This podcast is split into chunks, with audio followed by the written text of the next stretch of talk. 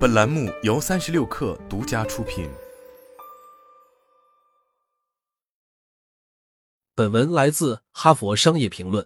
前不久，我参加了某家大型企业的全体大会，CEO 上台发言，说起了一组新的员工调查数据，重点是问卷中“我觉得在工作中直言不讳是安全的”这条陈述的调查结果。完成问卷的员工有一半以上不同意或非常不同意这一条，说明该企业文化中弥漫着恐惧感。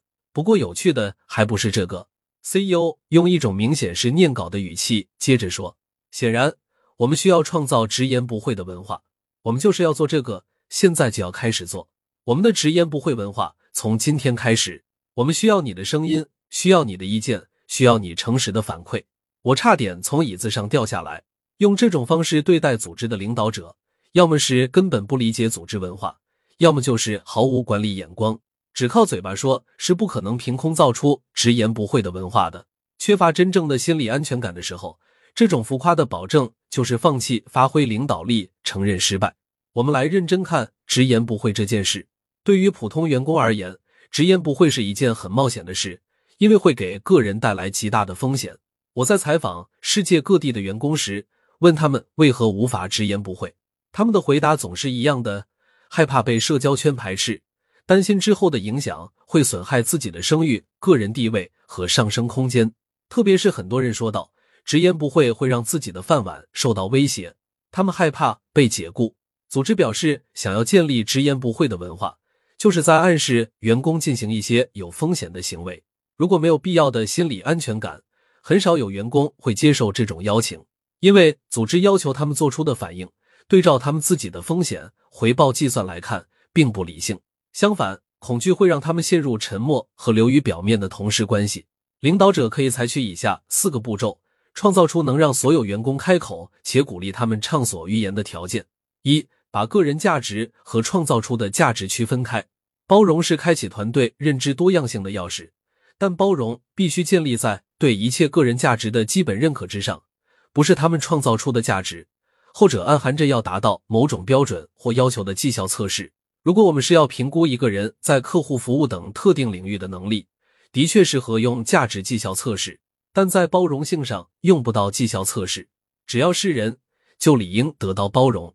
如果你希望员工有信心直言不讳，必须先让他们感受到自己因为与生俱来的内在价值被接纳。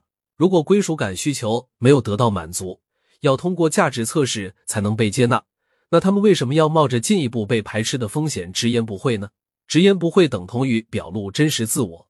如果表露真实自我的代价高昂，人们就会在这样的机会面前退缩。但如果他们自身的价值不会受到他们的意见和观点的价值影响，他们就会更愿意吐露心声。在这场社会交换中，哪一方有义务率先行动？显然是组织。组织必须向个人证明。他们自身的价值是固有的，不会改变的。组织如何做到这一点？不论业绩如何，平等的尊重每一位员工，这不是回避问责的借口，而是公平、公正且有同情心的进行问责的指南。没有人可以受到特别优待免于问责，但所有人都享有基于自己内在价值的同等程度的尊严。如果人们相信自己原本就可以被接纳，不必担心由于直言不讳而遭到报复，他们就会开口。二。把忠诚和意见一致区分开。我参加过的一次高管会议上，CEO 经常问：“我们意见一致吗？”在场的所有人都会点头称是。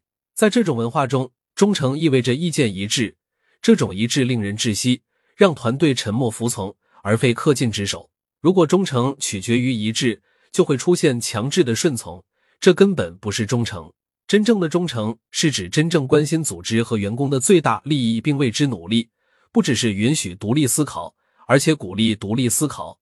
组织必须把忠诚和意见一致分开，否则迫于压力的服从会催生危险的群体思维。在某些时候，几乎每一位员工都会悄悄怀疑自己的职位是否能有发言权。他们会观察和倾听，如果表示异议被视为不忠诚，他们可能会看到源于恐惧的威胁；但如果他们看到激烈的辩论和有建设性的不同意见，不用担心遭到报复。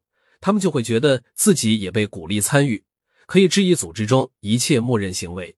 等到忠诚和分歧能够和平共处的时候，直言不讳的文化自然会蓬勃发展。三、把地位和意见区分开。在人类等级制度中，没有权利往往会让人们不敢直言。员工之间不对称的权力关系，通常会给地位较低的人带来压力，迫使他们同意地位更高者的观点。可惜，很多组织会形成一种令人无力的规范，鄙视甚至惩罚不同的意见，促使每个人都封闭起来。只要这种规范还存在，恐惧就会压制公开对话。但其实不必这样。聪明的人必须通过建立思维网络、参与跨学科学习来利用集体智慧，否则无法组成聪明的团队。要实现这一点，取决于他们邀请其他人发表异议和处理异议的能力。我曾与几位 CEO 共事，他们在自己组织中成功的把意见和地位区分开，具体方式是自己传授和示范意义的艺术。举例来说，他们根据意义背后的意图，解释煽动者和创新者的区别。随后，他们要求以真诚的态度提出经过仔细思考的不同意见。领导者以这种方式奖励自上而下的挑战现状的行为，加速形成了直言不讳的文化。四、把许可和采纳区分开。大部分员工明白，直言不讳的文化意味着他们可以畅所欲言，提出建议、意见和担忧。遗憾的是，一些员工误以为得到倾听就是得到重视，这当然是不可能的。你不可能同意每一件事情，这就引出了我们的第四步。消除这种允许畅所欲言等于有义务采纳建议的误解。领导者不仅应当向员工明确说明允许和采纳的区别，还要对畅所欲言的人予以肯定和表扬，即使不采纳他们的建议也一样。员工需要看到组织乐于接受意见，才会直言不讳。有人在听吗？这件事重要吗？会有作用吗？如果没能采纳建议，就要强调对提出建议这一行为的认可。我们都需要组织保证。即使没有采纳，但直言不讳这一行为本身就会得到赞赏和鼓励。领导者的一个主要责任就是进行现实测试。事实上，组织的生存能力取决于该组织解读和应对现实的能力。但没有任何一位领导者可以仅凭自己一个人的力量做到这一点。如果各层级员工都能直言不讳，就能传播自己所在位置获得的知识，扩散有用的想法，防止出现集体性的视野狭隘。少数人的观点经常会变成新颖的解决方案。如果员工坚持直言不讳，表达自己的观点和担忧，挑战现状，就会在职业生活中找到更大的目标，为组织贡献更大的价值。